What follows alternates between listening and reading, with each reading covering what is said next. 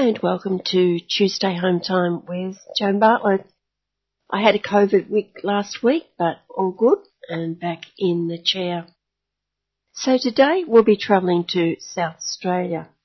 I spoke recently with Adelaide QC for the past 20 years, Paul Heywood Smith, the initial chairperson of the Australian Friends of Palestine in Adelaide.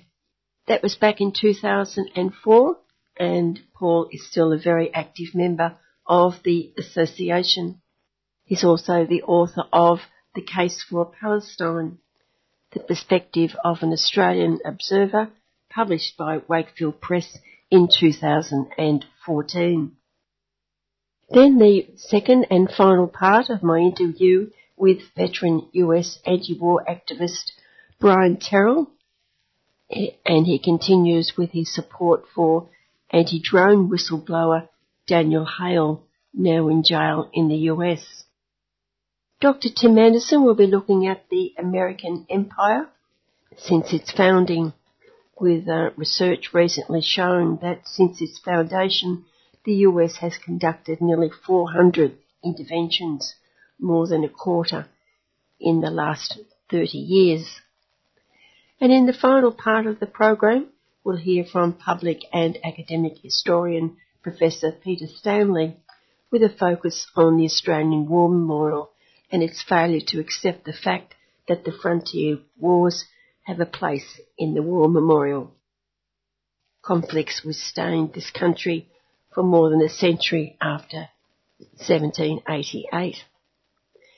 But let's hear it from Mr. Kevin Healy he had a week off last week, so no excuse for not having plenty of information for us today. We'll see what his week has been. A week, Jane listener, when we must defend former Big Supremo and Minister for just everything else, Scuttle them or Lash Son, aka Scummo, from all these attacks on his renown, his famous integrity, because how could he tell the other ministers, let alone we the people, when he couldn't even recall being sworn into those portfolios? Understandable when there were so many swearing-ins. And okay, okay, some people question his honesty, honesty just because next day he explained why he did what he couldn't remember he did, but goodness me, only because he forgot what he said the previous day. People can be so cruel, can't they? Demanding his re- he resign would of course be a severe punishment as he would disappear into the political abyss, clutching a lifetime of his massive parliamentary pension, a severe punishment.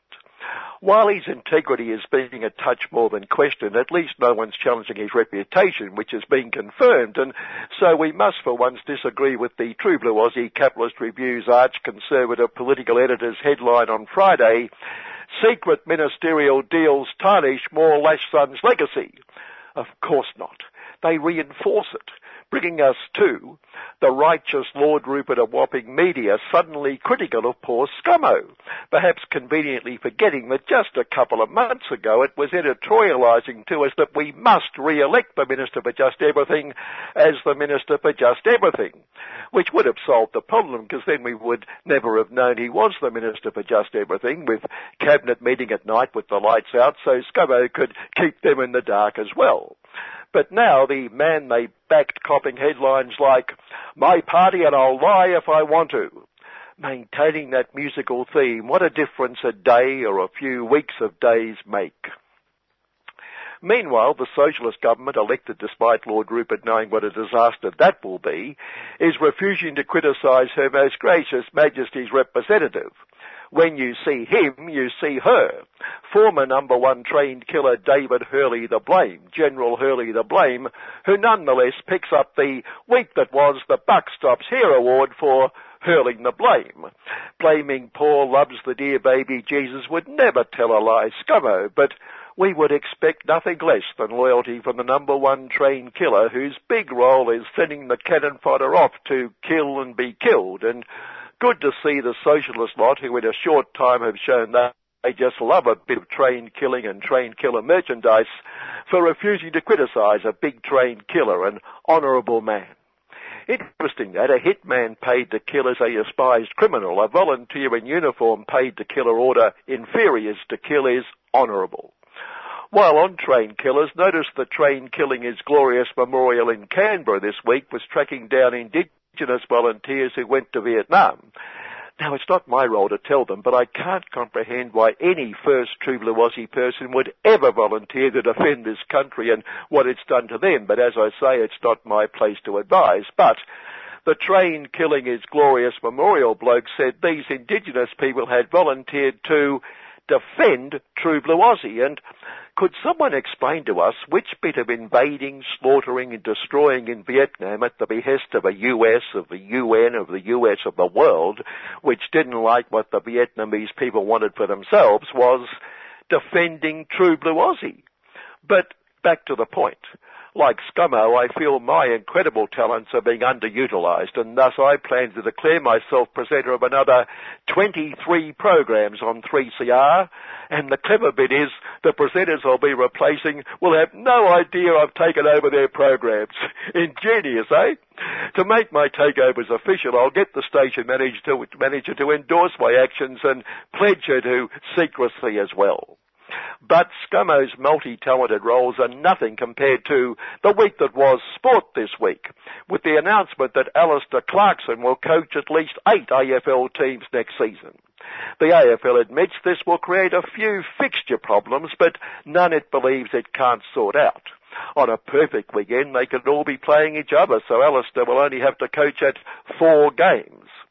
The poor old coaches, or not so poor, particularly Alistair with his eight salaries next season, the panting, breathless footy journos who analyse it and coaches like it's of world-shattering importance, seem to overlook that even if they won a premiership in order, on average a team would win one every 18 years and the AFL wants to add more teams to make more money. Supporters are very patient. The then parallel Minister for Fossils and Pollution, Keith Pitpony, was distressed that his approval for gas expansion off Newcastle was rejected by the then parallel Minister for Fossils and Pollution, Scummo. But Scummo explained this week he had rejected the proposal in the national interest. Uh, but Scummo, you waved a big lump of coal around in Parliament, told us not to be afraid of it. You championed a gas-led recovery. A gas-led recovery was in the national interest, you said. And had I still been Minister for Just Everything, that would still be the case. But this particular gas-led recovery was the wrong coloured gas-led recovery to be in the national interest. Wrong colour. Certainly. It had a distinct teal glow to it. Oh, so it was the caring business class party in your own personal interest rather than the national interest. Same thing. Oh, and Scummo's successor, Constable Peter Duffer's in-depth comment, it's time to like, you know, move on. The new government also supports more gas and coal, but also aims to reduce destroying the planet by 43% within eight years, making the most complicated circus juggling act look simple. Although one ball circling through the air reads, we will pay the big polluters who are destroying the planet lots of public money to destroy the planet 43% less. Because it's not like the big polluters have made fortunes out of big polluting, causing the problem for which they're receiving heaps of corporate welfare, like, say, Santos the public purse, which has just, quote, stared down fossil fuel activists and pressed the button on a new $3.7 billion oil project in Alaska for which the True Blue Aussie taxpayers will hand it lots of money. While that repository of government largesse, the airline which used to be our airline, will be one of the biggest beneficiaries of even more government largesse showing that the government is spot on in its more gas, more coal, pay the polluters target. And if that hasn't cheered us up enough, listener, a Bloomberg report out of London told us it's never been a better time to make money by digging up coal. Why, lucky, lucky Glenn don't care coal. First half earnings surged 900%, real figure, to 12.5 billion. Evil China is boosting coal production by 300 million tonnes. Good India is developing lots of new mines. Saudi Aramco Pollution Co. announced a 90% increase in oil earnings. The massive profits are yielding big paydays for investors, Bloomberg boasts. All the more reason why the big polluters need lots of taxpayer money if they are forced to stop what they do. Well, not forced to stop, but do it, not do it quite as much. And, and yet the same report reckoned all this made the Paris targets almost impossible. What it shows is obvious. Irresponsible governments are not providing nearly enough corporate welfare for the planet's responsible huge polluters. Oh, and if all that hasn't cheered us up enough, over in the US of, they've formed a clean hydrogen future coalition. Doesn't that sound promising, benign? Well, it would. If Shell, BP and Chevron weren't on the board and advocating that clean hydrogen somehow means coal and gas hydrogen. And if that isn't enough to cheer us up, Cornell professor Robert Howarth showed this would be even more polluting and expensive than just using gas outright. Oh, but, but that suggests highly respectable great transnational corporations like Shell, BP and Chevron would resort to greenwashing. Shame, Cornell professor, shame. And back here, a not so evil union, the AWU, has passed a resolution opposing all hydrogen being green. We prioritise the scaling up of hydrogen irrespective of type to maximise the opportunity for the hydrogen exporting economy. We can't let green activists control the national conversation. It displayed its concern for the planet. Oh, silly me. All of the above share our concern for the planet, but Despite all these massive, filthy, obscene stuff the planet profits, sadly, the time is still not right for lazy, avaricious workers to get a pay rise. And even more sadly, the real evil unions are no less evil.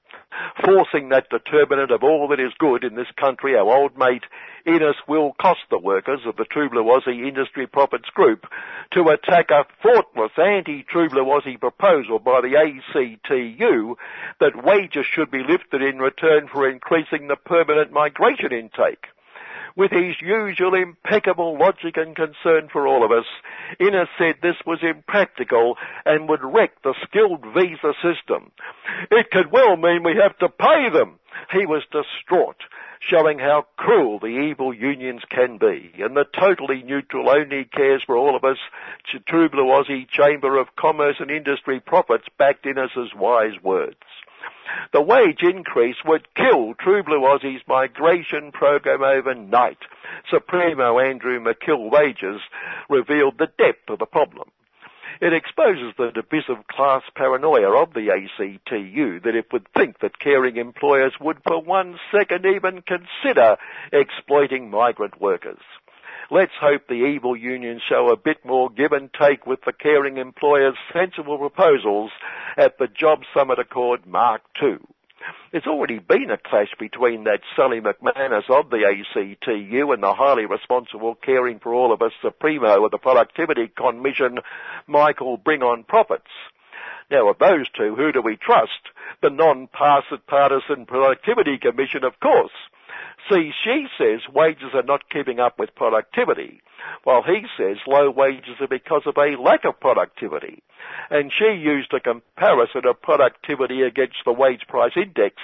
And he said, and this is where he proved his argument, the comparison does not tell the full story.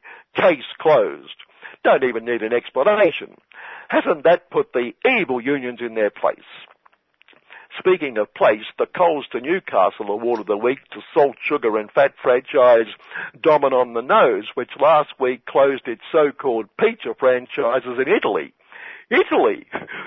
Can't understand why the Italians would reject Domino on the nose and keep eating the real thing. What were they thinking in the first place? Finally, the... Hang on, I've been handed a note. Oh, it's from the station manager, obviously endorsing my clever idea. Let's see. Oh no, this is ridiculous. It's got to be a mistake. No way, you idiot. You've got to be joking. What? Our listener knows there's never any joking on this segment. Look, I think I'll show her. I'll take a job, but I just won't bother to tell her. Good afternoon. And that, of course, was Mr. Kevin Healy.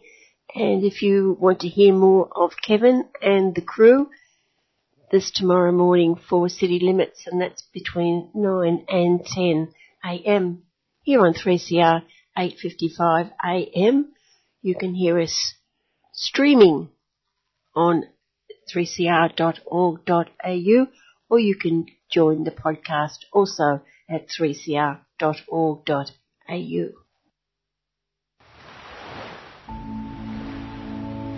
Carl Pannuzzo's Feel Good Choir, Palmar, Pratik Saurav, Yaki Vallejo's Sonidos del Alma, and many more will sing three songs for 3CR on Friday the 26th of August at 1 Mark Street, North Fitzroy.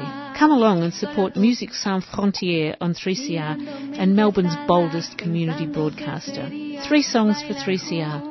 7.30pm, Friday the 26th of August, 1 Mark Street, North Fitzroy. www.boite.com.au The Boite, a 3CR supporter. Me dice lo contrario, tomo tu mano, insisto una vez más.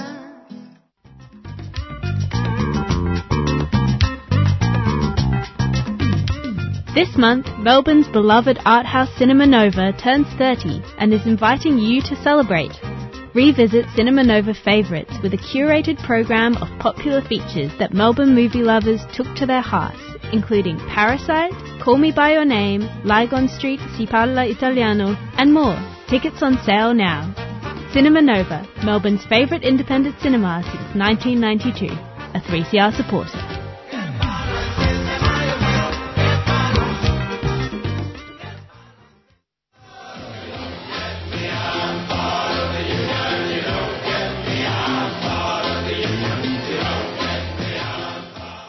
Solidarity Breakfast, your Saturday morning serving of union and working news, current events, opinion and talkback. Every Saturday, 7.30 till 9am, here on 3CR, 8.55 on your AM dial.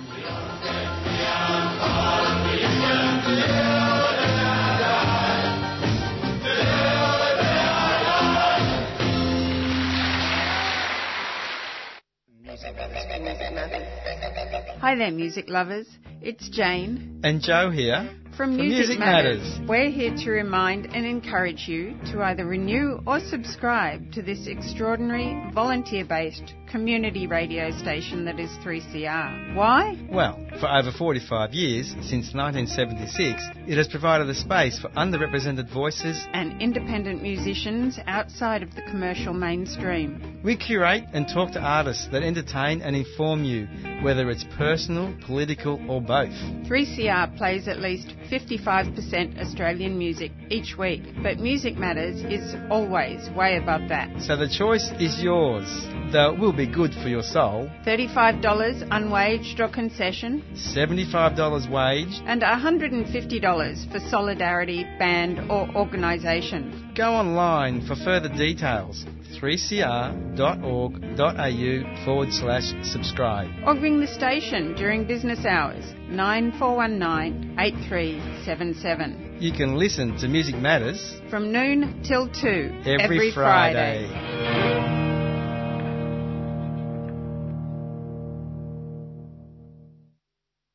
Most, I believe, major capital cities in Australia and others have a Palestinian support organisation in addition to Australia Palestine Advocacy Network. Today we focus on Adelaide and the Australian Friends of Palestine Association, an unincorporated association registered in South Australia in 2004. My next guest is Paul Heywood Smith, an Adelaide QC for the past 20 years. Paul, you were there at the beginning of AFOPA in 2004. Who was there with you and, and what was the impetus at that time to establish this association? This is in about 2003 or 4 it would have been and I had become a little bit known for writing letters to the editor on this issue and I was approached by three or four people. Bassem Dali, do you know Bassem, Bassem Dali? Yes, I do. Um, he's a Palestinian or Australian, but he was from Haifa.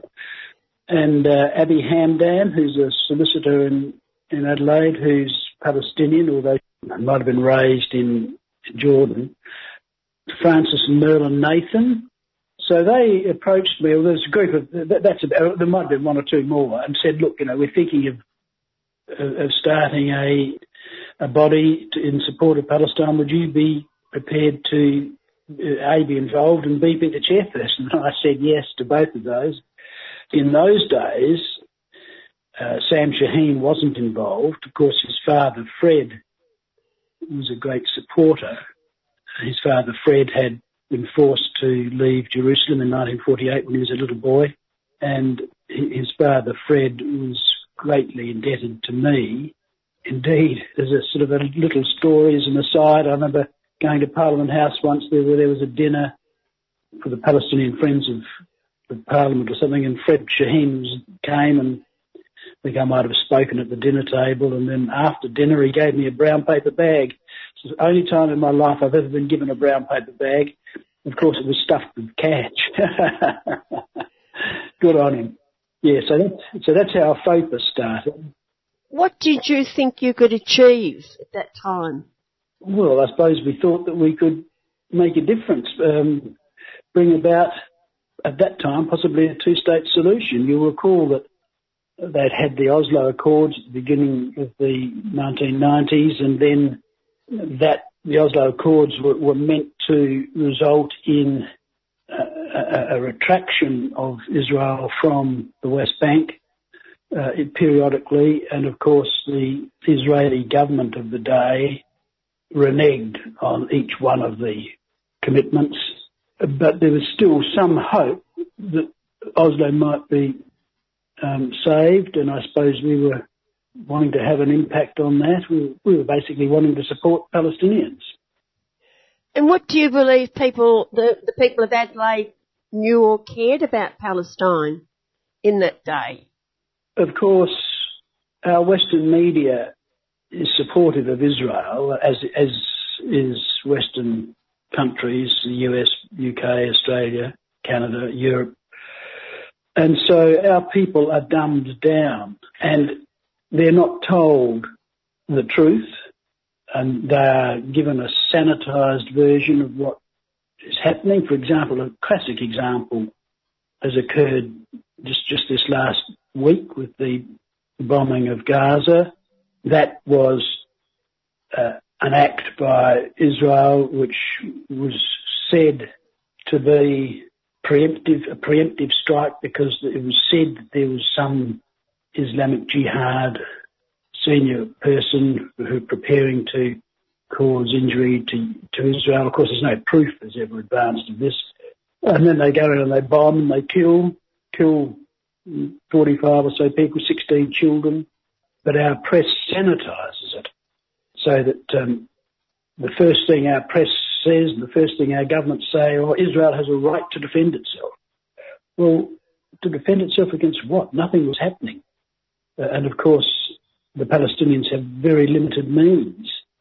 But compare the reporting of, of that uh, last week with the uh, comparable reporting of Ukraine for four or five months ago. Compare Ukraine and, Gaza.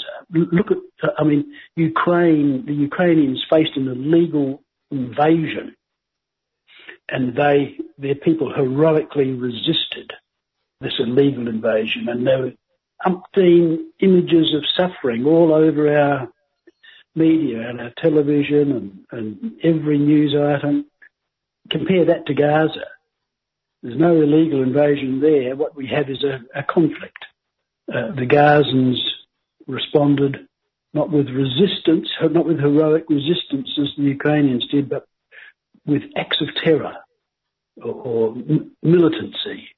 This is the language of sanitization by our press, by our media.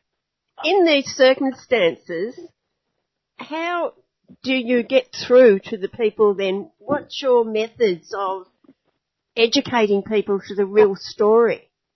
Well, uh, of course, personally, of course, I wrote a book uh, which I hoped would reach a lot of people, and I understand it has. it, it is really a, a primer uh, on the whole issue. So I hope in that way. But what we we would in a FOPA really are wanting to do is to get young people involved. You know, when I was a boy, well, when I, when I say boy, I mean a university student, a 19, 20 year old, we had apartheid in South Africa and my generation at, at the university were angry and we were not prepared to accept it and we acted. We acted when the South African rugby team came to Australia and we, we, we demonstrated and we brought our government on side and our government acted to its great credit. Now, there can be no question as to the apartheid regime and policies of Israel against the Palestinian people. No question at all. We've had findings by Human Rights Watch, Amnesty International, organisations of that nature, credible organisations uh, that uh, Israel is an apartheid society. There's no doubt about it in, in any event. So why aren't our kids, why aren't our uni students out on the streets? I don't know. You tell me. they seem to be more interested in the internet, so on. It's a it's a it's a generational thing, I'm afraid, Jan. But anyway, we're trying to get young people interested and involved because it's their world that they're having to grow up in. And for me, I can only see continuing disaster for the world if this state, Israel, is allowed to continue to behave and treat human beings the way that it does. Well, how do you approach young people or do you approach young people and the activities of your group? Do you get out in the street or what do you do? Well, we, uh, our group, uh, FOPA, has got a subgroup within it, the BDS, Boycott, Divestment and Sanctions Group, which has demonstrated weekly for something like 500 weeks continuously. It's a remarkable effort, an, an effort which is, which probably stands alone worldwide. Uh, in, in Rundle Mall, and we have a resistance. There is a, a, a group of Zionists who always attend and, and, inhabit the fringes and try and interrupt. But it's amazing the number of people in the mall who come, will come up to our people and, and express support to them. So that's one way that we that we are acting. But we we are trying to get university students interested, and we're starting. I think might have a little bit of success, particularly young Palestinian or Islamic students who are I rather suspect are because they're in a slightly different society, they're probably a bit wary and careful about what they do. They don't want to get into trouble or don't want to so on. But I think we're starting to have some success there. Uh, so, so touch wood. But we're also getting some political support. I mean, we've had um, a meeting only last week in the South Australian Parliament with um, a group which calls itself the Parliamentary Friends of Palestine, and we had representatives of the Labor Party, the Liberal Party, uh, the Greens, and the, um, the, South Australia First Party, which was the Nick Xenophon uh, extension. And there seems to be quite a lot of interest, and I, we're hoping, and they are hoping, that they might actually move later in the year to a resolution in the lower house calling for the recognition by Australia of Palestine. Now, this is an issue that I think you may have read something of mine about recently to the effect that in 2021, the ALP National Convention, March 2021, uh, the National Convention of rank and file people uh, met and they passed resolutions. Anthony Albanese at the time said these would be policies that will be implemented by a Labor government. One of them on Palestine was to the effect that a Labor government, when it comes to office, will recognise Palestine and will treat the issue as with a matter of urgency. Of course, we're nearly three months into the Albanese government and nothing's happened. And this is a, another example of the lobby at work. The lobby uh, has huge power in Australia as it has in the United States and the United Kingdom. And but uh, we're seeking to put pressure on the Labor on, on Albanese and the Labor government because this was its national conference and its rank and file, its its people passed this resolution. And when they say recognise Palestine, they mean the only thing that that can mean: recognise Palestine on the 1967 borders, which the UN, you know, way back in 1949, ordered to be or delegated as Palestine.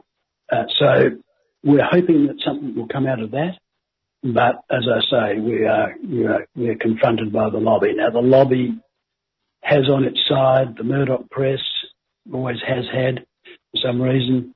Uh, the lobby has remarkable influence in our politics through financial support to both sides of parliament. The lobby has paid for more Australian politicians to go to Israel uh, and be subjected to their propaganda there than any other country has, had uh, politicians or people in high places being brought to Israel uh, and brought on side. One can understand why Anthony Albanese might be a little bit cautious because one only has to look at what happened in the United Kingdom with Jeremy Corbyn. Now, Jeremy Corbyn was a declared supporter of Palestine and wanting to have the recognition of Palestine. Of course, he was in opposition, but it very much looked as though he could succeed at the election where Boris Johnson came to office. The steps taken by the lobby in the United Kingdom were disastrous for him. He was painted as, you know, effectively a terrorist. For some reason, gullible people believed it, and he lost his leadership of the Labor Party. Sir Keir Starmer today is a total supporter of Israel. And of course, as a result, he has the backing of the Israeli lobby, the Zionist lobby. So one can understand why someone like Anthony Albanese would be uh, cautious because he doesn't want the same thing to happen to him as happened to Jeremy Corbyn. But we must be bigger than that. We must realise that in our world, there is no longer room for genocide, ethnic cleansing, apartheid, indiscriminate shooting of children, and, and there can be no question of it. Palestinian mothers um, who, who, who bear new babies are called a demographic threat in Israel. By shooting children, of course, one is limiting the capacity of the Palestinian people to reproduce. Ethnic cleansing. We have in the West Bank policy, Israeli policy where they will declare a piece of land as a firing zone, forces to go and practice firing weapons. If there happens to be an Arab village in the area, it's got to be cleared out, and it is cleared out. And their hope is that these people will leave, go to Jordan, go to Lebanon, go to Syria. They just want them out. And our world, in my view, cannot contemplate that sort of behaviour. If we do, what is the hope for humanity, in my view? So there, I've expressed myself strongly on a number of issues. You've recently joined the debate about the Israel lobby on pearls and irritations. It began with Bob Carr. He was criticised by Michael Easson, and now you have joined that, talking about the, well, Easson says that the policy, the conflict is quite extraordinarily complicated. Will you countered that by saying, no, there's no argument, there's no complication at all. Can you explain a little bit about the paper that you wrote? Zionists always say that it's complicated. By saying it's complicated, but they're saying to people, oh, you don't want to get involved, you know, you have to spend, you know, hours understanding and getting on top of it. It, is not like that at all. What we have, very briefly, is an instance of settler colonialism. We had at the end of the 19th century, beginning of the 20th century, we had the people of Palestine who lived in Palestine, whose ancestors had lived there for thousands of years. And those ancestors, ancestors included Jewish people. And they form part of the Palestinian mass and they were Sephardic Jews. They were Jews from the Mediterranean area, uh, Spain, North Africa, uh, and Eastern Mediterranean, Turkey. And indeed, they lived in harmony with their Arab brothers, their Muslim brothers. We then had in Europe, at or about, you know, the end of the 19th century and beginning of the 20th, with anti-Semitism rear its head and against what were known as the Ashkenazi Jews. Now, the Ashkenazi Jews, they were, they were European and Slavic. They are said to have come from Kazakhstan. And, in, in about the 7th century, their leader adopted Judaism. And then, of course, they spread through Eastern Europe and into Western Europe. And they were known as the Ashkenazi Jews. As a result of the anti-Semitism at the end of the 19th century, there was a move for these Ashkenazi people to, to go to Palestine, to live there, which they commenced to do. And then there was some resistance when they sought to, in effect, control large areas of Palestine. And eventually it led to the war in 1948. But what they will say to you now, it's complicated because of the, the history that the Jewish people always Palestine was theirs. Well, it, it wasn't theirs. And f- f- for someone to rely upon some a suggestion that God gave them this land is just ridiculous.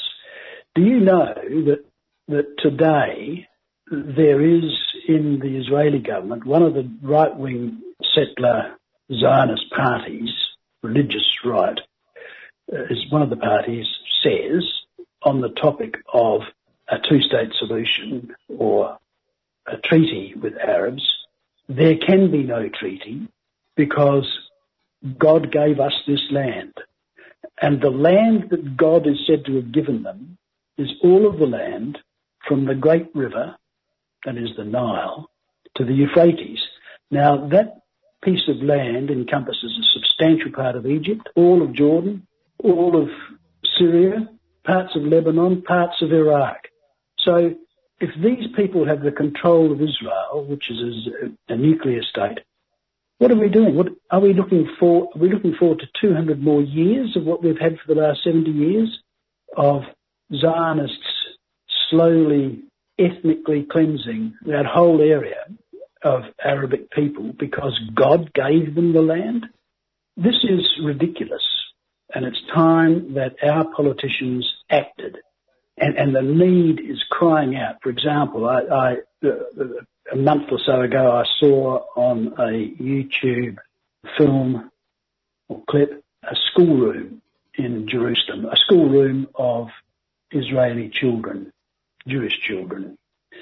Uh, I think they, from my observation of them, though, because I've got grandchildren the same age, they would have been about eight or nine years of age, so so young kids. And one of the kids, and they, and they interviewed some of the kids, and they interviewed the kids, and they said, well, what do you think of Arabs? And one of the kids said, we have to kill them. Another said, well, if there are any Arabs here, uh, they can only be here as our servants. Now, that is appalling. And those children can only have got those sentiments, of course, from their parents.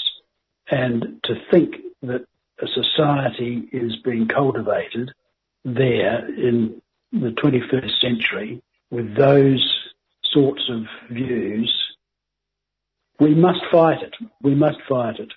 But what you have to do is say, your, your listeners is to say to them, well, you should be asking your your representatives in the uh, federal parliament what the government is intending to do about it. Now, when when for example Penny Wong has been interviewed and she says, well, our policy is clear. We support a two-state solution uh, with borders to be negotiated.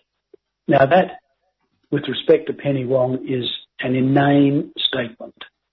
When you have an Israeli government, all of this year, Naftali Bennett's government and Netanyahu's before it saying there will never be a Palestinian state. Now, what on earth is the point of saying that our policy will be to support a two-state solution with borders to be negotiated. As soon as there is any negotiation with the Israelis, nothing will happen because they will never, ever concede anything. So action has to be taken aside from any suggestion of negotiation. Australia has to recognise Palestine and then it must start to impose sanctions, in my view, on Israel if it does not end the occupation. You mentioned the Parliament in South Australia before and the issue of the IHRA came up recently. Can you explain a little bit about that and what the result of that vote was? It was um, most unfortunate. A woman who I don't know, uh, who represents Pauline Hanson's by One Nation, was elected to the upper house in the South Australian Parliament Legislative Council, and she moved a motion to adopt this IHRA definition. Now, the IHRA definition of anti-Semitism is highly contentious. Uh, for a start, one wonders why there's a need for a definition of anti-Semitism. I would have thought that people would know what anti-Semitism is, but it is a definition which adopts some 11 examples and five or six of the examples make it quite clear that criticism of Israel or can be anti-Semitic. And of course, as soon as you have that situation, then scope is given to the lobby, uh, Zionists in places like the University in Melbourne, where it happened, uh, to resist any Palestinian support. Lecturers coming to, to inform students about the situation in Palestine. It's regarded as anti-Semitic. So anyway, this FOPA uh, sought to inform members of the Legislative Council to vote against this uh, motion, and we got a lot of support. A number of legislative councillors from the Greens and from other independents spoke against it, and, and there was a, a lot of heated views expressed and a lot of feeling in the whole debate. It had to be adjourned, it was adjourned, came back on, and of course everybody was looking at the members and Labor members of the Legislative Council were, on my, to my belief and what I've been told by them, were ready to vote against it and defeat it.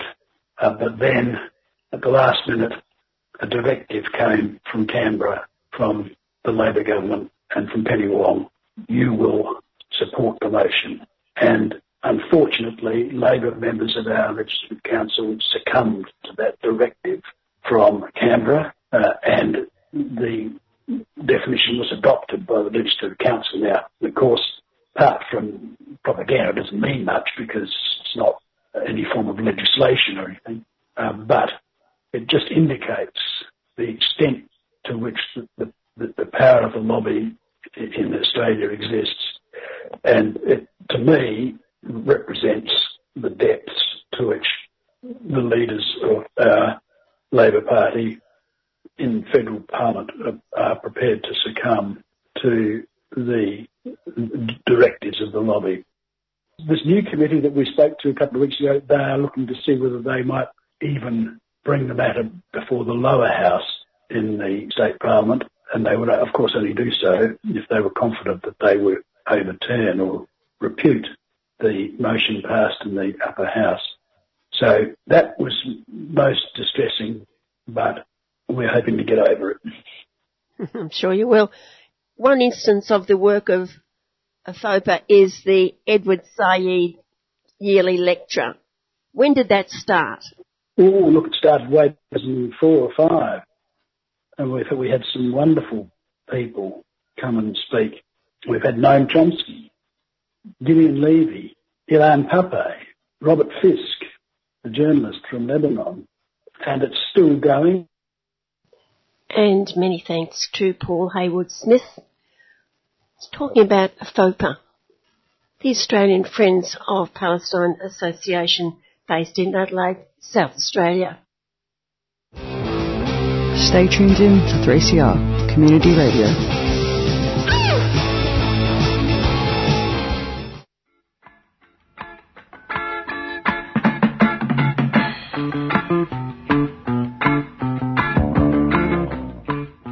Have a few children's picture books or footy boots that your kids have outgrown but want to find them a loving home?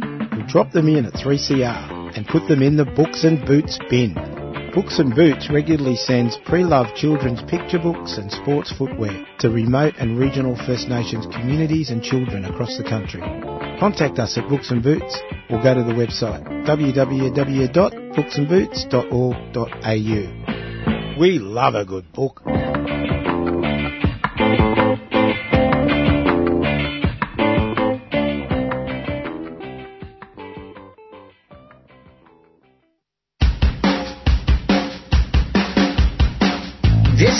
Really accentuates and is very complementary to the white Australia domestic policy. Here you have not only a white alliance, but an Anglo-Saxon alliance of the ultimate cultural allies of the United States banding together and the significance that it is aimed at colored peoples, at Asian peoples, at Pacific peoples this is injecting a horrible racial dimension to this conflict. So I think the US and Australian elites' racist military policies are complementing the increasingly racist domestic policies. So I think, therefore, we really have to look out very, very carefully at this very dangerous synergy between racism on the military front and racism on the domestic front. Subscribe to 3CR. Where else can you hear radical news, analysis, music, and opinions? Go to 3cr.org.au forward slash subscribe or call the station on 03 9419 8377.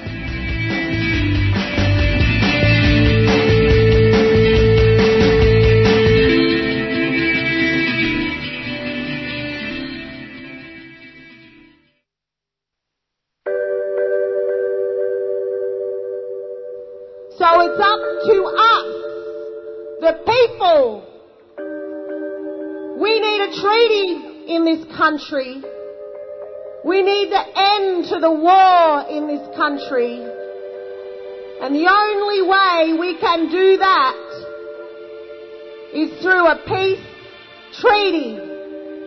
Not the one you see in Victoria, not the one you see in Queensland, not the one you see in the Northern Territory, because they talk treaty and still lock our people up. They still kill our people. They still desecrate our land and our water. A treaty means peace. A treaty means equality. And a treaty means justice. Thank you.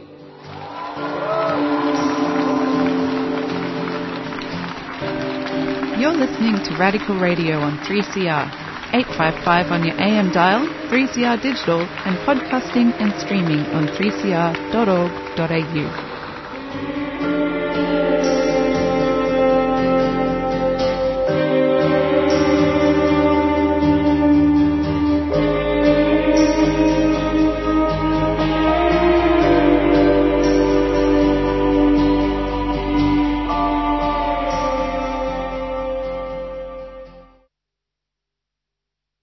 completing my interview with US anti-war activist Brian Terrell, we pick up with Brian talking about drone warfare whistleblower Daniel Hale, one year into an almost four-year jail sentence. Just stay with Daniel for a moment longer or the, the US prison system. I was listening to a report by a US official talking about the jailing of a, a US sports person and saying that what they were going to face in a Russian prison was pretty horrific. And I was thinking about the stories you've told and others have told of the conditions in United States prisons. Yes, I I was in the U.S. prison, Marion, Illinois, uh, three times. uh, very different circumstances. The first was in 1981 and again in 1982. And then I was there in 1994. And this was for three months, six months, and four months.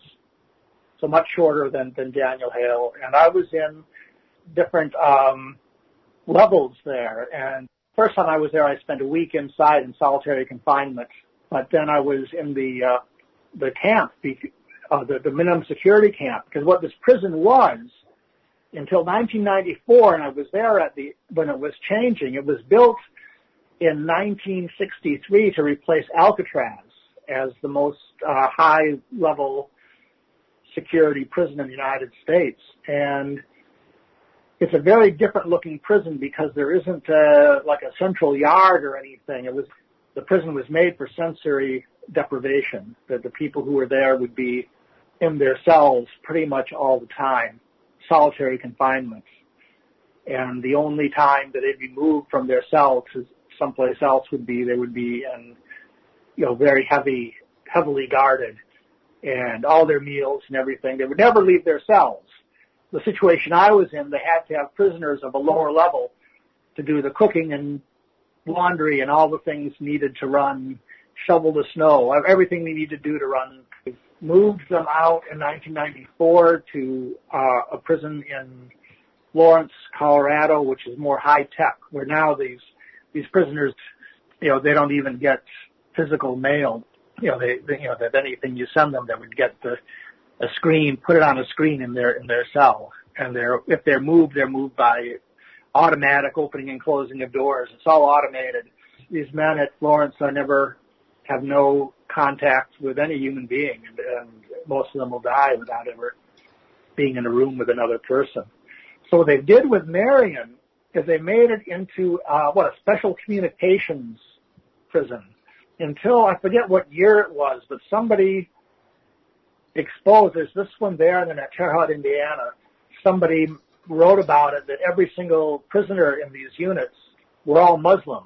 The U.S. prison system was embarrassed by this, and they uh, put some others in there, and that's how Daniel got there. So he's not in solitary confinement, but he has contact with very, very few people, but his uh, visits and his letters, books, everything. These are supposed to be people who are a uh, security risk for terrorism or people who have classified information that to make sure they're not communicating that to, to the outside. So the phone calls and stuff are very limited. But it's absurd for Daniel for someone to be there. You know, it's very unusual that somebody doing a four-year sentence would be in a prison like this because generally they, they would put in that kind of heavy security would be somebody doing, you know, many, many years or life in prison. Being a short timer, he would be a very um, unique person. So, so it, it, you know, it really is punishment. He, you know, he doesn't have any information. You know, he's been out of the military and out of the, the security apparatus for some time. He doesn't really have anything more, more to divulge. So yeah, it's, it's punitive. And, uh, yeah, what he was doing, you know, these the prosecution started under the Obama administration, and and and in many things, um, Mr. Obama promised he would uh, close Guantanamo and didn't, and he also said that he would take a special care to uh, defend whistleblowers.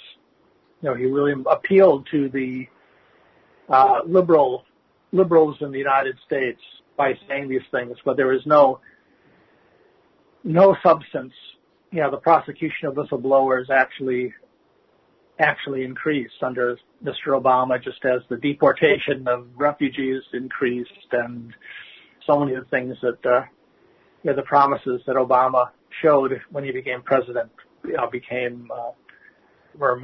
And so, yeah, it was the Trump administration that finally put Daniel Hale away, but it was all set up, all set up before him by the Obama administration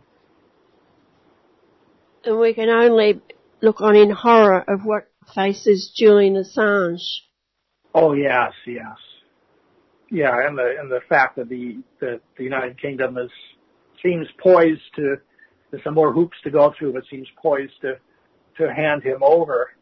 You know, these are things that uh, that we need to know. I've I've known um, Daniel Ellsberg for many years. In fact, back in 1978, I was just a kid, when I spent two weeks in jail with him in Colorado, we were blockading the uh, at Rocky Flats. That's where they made the, the plutonium pits for all the U.S. nuclear weapons were made there, and we were part of protests and some years before that were the Pentagon Papers, and he was the charges were dropped, you know, because of government malfeasance in prosecuting him, but but also it's that uh, the things that the United States had classified at that time during the Vietnam War were things that should not have been classified.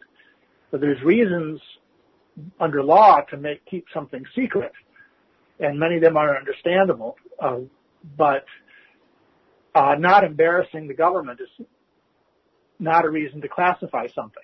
uh, and and a lot of the stuff uh, that Daniel Ellsberg released, just like much of what Daniel Hale and Chelsea Manning and um, Julian Assange had, had leaked, our country's enemies know all those things. Just as the, just as the North Vietnamese in the Vietnam War knew that the United States knew that it was losing, and the United and the, the Vietnamese North Vietnamese government knew about the torture of prisoners and all these other things going on. So so so these were secrets that were kept from the United States, not for national security, but to keep the the government from being embarrassed and for because of political ramifications. So no, there's no uh, there's no real reason. The, you know, the things that we the things that have been that have come to light are things that should have been come to light. You know, it's one of the axioms about democracy is democracy requires an informed electorate. You know, that's you know, government 101. You you can't really have a democracy without if people don't know what's going on. And uh yeah, you know, clearly we don't. And these are people who have done done their country a great service. You know, the, the situation with Daniel Hale, if we really were a country of laws, the Justice Department wouldn't be prosecuting Daniel Hale. They would say, who else knew about this and kept their mouth shut? who knew these things and didn't bring them to light? Those would be the criminals who'd be hunted down and, and, and, and, and, and put in prison if it was a nation of laws, but, but it isn't. Well, there's another nation that, of laws, and that's, or non-laws, and that's Israel. At the moment, here, we have the people of Gaza trapped in a little strip of land encircled by Israel by land, by sea, by air, and the bombers come again. Yes, and no, uh, no accountability. And the, the, one of the horrors of it, you know, just recently is we saw with with, with uh, Biden's trip to Saudi Arabia and his fist bump with Mohammed bin Salman is Israel is making its peace with the Saudi Arabia, United Arab Emirates, Bahrain. They're calling them the Abrahamic Accords, calling on Abraham. And what it really is is the powerful countries, you know, ganging up together, and the Palestinians are are being, you know, support that they've had from those countries is is, is gone. And this fits into into the nuclear as well, as all the the United States destroyed Iraq under the under the pretension that they had were building uh, a nuclear weapons program. Uh, we're now sanctioning Iran, pulling out of the out of the the, the deal that, that, that was struck previously with Iran about nu- about um, being transparent about about their nuclear programs and stuff, which I think that they really were being. But Israel, the, what they call it, um, deniability, plausible deniability. Israel is in a very strange position where they, they, they want the world to know they have nuclear weapons so people are scared of them, but they don't want to admit it publicly because then they're going to be accountable.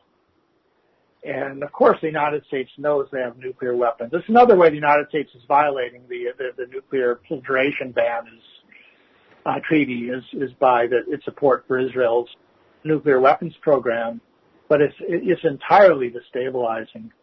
Yeah, the the protocols that that the U.S.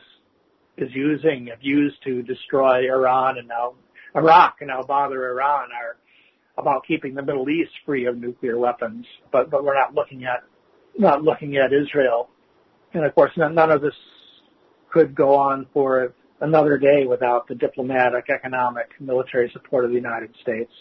Well, we've just about gone full circle, haven't we? Well, it's a big world. There's a whole lot more. There's lots more, isn't it? Unfortunately, there's there's uh, Lots more. but it's at the same time same time there are people who are active and people who are trying to change things. People who are not cowed. That's what gives me hope. Thank you for all the work you do, Brian, and continue to do and have done for decades and decades. And Brian, of course, was Brian Terrell, veteran anti-war activist in the US. Ross House has community meeting rooms available for hire at subsidised rates. Perfect for small meetings, student study groups, Zoom conferencing and seminars. Facilities include free Wi-Fi, display screens for presentations, projector and sound system, and a Zoom conferencing system.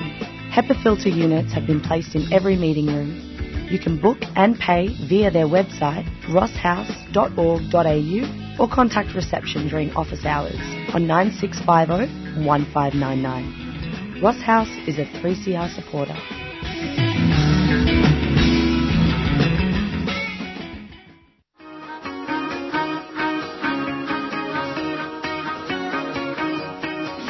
Tune in to Stick Together, all about workers' rights and social justice.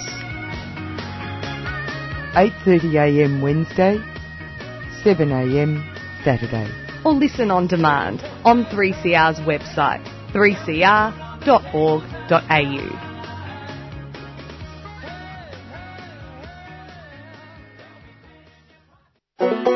Get your copy of 3CR's magnificent book. It's a stunning history of the people, programs, and issues at the station since 1976. On sale now for the amazing price of just $20. Pick one up at the station or jump online and place your order. Radical Radio, celebrating 40 years of 3CR. On sale now for $20.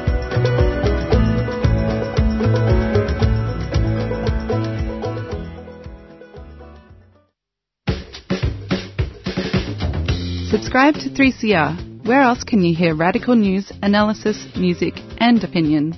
Go to 3cr.org.au forward slash subscribe or call the station on 03 9419 8377. Thank you, 3CR. We love you.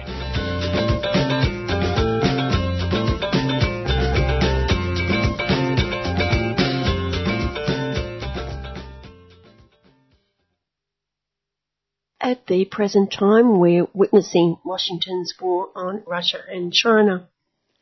But we need to look into the history of the US empire as it has operated over the decades, indeed centuries, for a starting point. In what has been termed innovative research by scholars Sidita Kushi and Monica Duffy Toft, we learn that since 9-11, the US has increased military interventions to historic levels. America has conducted nearly 400 interventions since its founding, with more than a quarter in the last 30 years. This recent pattern of international relations, conducted largely through armed force, is being termed kinetic diplomacy, has increasingly targeted the Middle East and Africa. Half of those conflicts and other uses of force, including displays and threats of force, as well as covert and other operations, occurred between 1950 and 2019, the last year covered in this data. More than a quarter of them have taken place since the end of the Cold War. The United States has carried out 34% of its 392 interventions against countries in Latin America and the Caribbean, 23% in East Asia and the Pacific region, 14% in the Middle East and North Africa, and just 13% in Europe and Central Asia, according to this newly refined version of the military intervention. On the line is Dr. Tim Anderson, and Tim, you've seen this research. Yes, I think that's a good good to start with history like that. That's a study in the US on military interventions, and I think they revised the figure upwards to 500. But the interesting thing is that so more than 100 military interventions by the US in the last 20 years. And that, uh, well, it's reinforced by other revelations recently. Proxy wars, basically, secret proxy wars. And a report on that recently said there had been more than 20 in the last five years. So there's a very large scale of proxy war inventions short of outright what people used to speak of, you know, World War III. In other words, the old style confrontation between big states. And although it's at risk, you would say in Ukraine, dozens and dozens of these other forces using Contra forces and Al Qaeda forces and so on to divide and weaken. It's intensified as that report you cited, which is interesting because it's a period that coincides with the US gaining what it had in the 90, in the early 90s with the collapse of the Soviet Union um, dominance over world affairs. Many North American theorists had, had uh, speculated this was needed for global stability to have a single rises the world and creates other public goods you know, through the trading system and so on. Well, the case. And my line on, on that is basically it's because Washington generally, before we get into any of the factions of US politics, um, preeminent place in the world, they know that their economy has very long time, for at least three, probably more like five. And of course they're being um, about to be surpassed by China in the next few years. And that's even more dramatic if you look at the uh, adjustment of prices, parity price by, by China.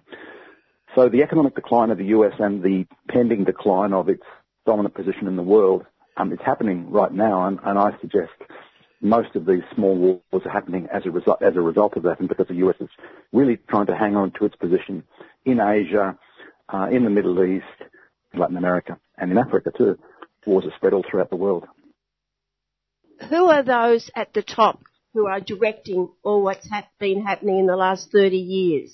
Large investment people, um, a group of uh, behind what's called the today the US president called it the military industrial complex, but it's more financialized these days. So there is a group of giant corporations and government officials that effectively run US and the, the it's a presidential system where one person comes in and is supposed to act like a dictator and be the world. But in reality, there's a group, there's a clique of people running it there. And that's why between the administrations, between the Bush administration and Obama, between Obama and um, Trump, and between Trump and Biden. That continuity is because there is the same group of powerful corporations and government officials. And compliance by other countries with what the US is doing. Yes. It's a combination of things, isn't it? There's the US diplomatic um, arm, but there's also their economic influence. And so this group of uh, large corporations uh, can actually uh, on little countries, um, uh, and of course uh, companies too. Because if, for example, uh, a Europe company wants to do business with Iran, Treasury can say to them, "Okay, if you want to do business with Iran, that's the end of your business in the USA." Basically, so they have that power initially. And since the Second World War, they have exercised that sort of economic power, um, in particular the World Bank, the IMF, um, the WTO, ornate with their European um, associates, and as well as their own military uh, complex. Uh, the Pentagon, for example, has the world divided into sections. You know, there's AFRICOM, where the manage Africa, and CENTCOM, whereby the Pentagon pretends to manage West Asia or the Middle East. So there's a lot of tools at their disposal, despite the fact that as I said before, the, the US economy has been in relative decline for several decades. The fact over all those years how they've been able to build up bases in so many countries around the world. That's right. They've got something like around 800 all around the world, and that's infrastructure, which um, in some cases is a semi-colonial relic of the Second World War. For example, there are still something like 30,000 US troops in the southern Korea, really. Um, there are still tens of thousands of troops in Germany, for example, and, and Japan also is really pretty much integrated into this US military system, and that's why um, there's so little independent will in some of these countries that seem otherwise very economically powerful, like Japan and Germany and, and the start of Korea, really. And then um, there's that there's that um, coordination between the economic power and the military power. The Pentagon in 2000 announced this doctrine called full spectrum dominance, by which they meant that the Pentagon was not about, you know, military operations to the United States of America. It was about dominating in communicationally, ideologically, economically, technologically, militarily. That has been the agenda explicitly in this century. And where do you place Israel in this? So Israel historically is a, a type of colony set up, a European colony, European Russian colony set up late in the colonial period. That is to say, when Britain was withdrawing from India and the Dutch from Indonesia and so on. At the end of the colonial period, Zionist colony was created by a, certain faction, actually a minority faction of European and Russian Jews, and they were agitating for a, a type of homeland. It began when Europe was colonizing all of Africa, and indeed there was at one time an offer from parts of East Africa, parts of Uganda, for the this movement, but the Russian faction of Zionists had their eye on Palestine, and so in the end, after the Second World War, and with the impetus of the the attempted genocide by the Germans, um, that brought around a lot of liberals in the world, and and including liberal Jews, and so that's how the colony was established in Palestine um, as, as a as a part of the territory which the British had gained from the Ottoman Empire, the First World War. Uh, you know, the French and the British effectively took most of that territory from Egypt through to Iraq. Wasn't really involved because it, it wasn't that um, deeply involved in the First World War as it was in the Second World War.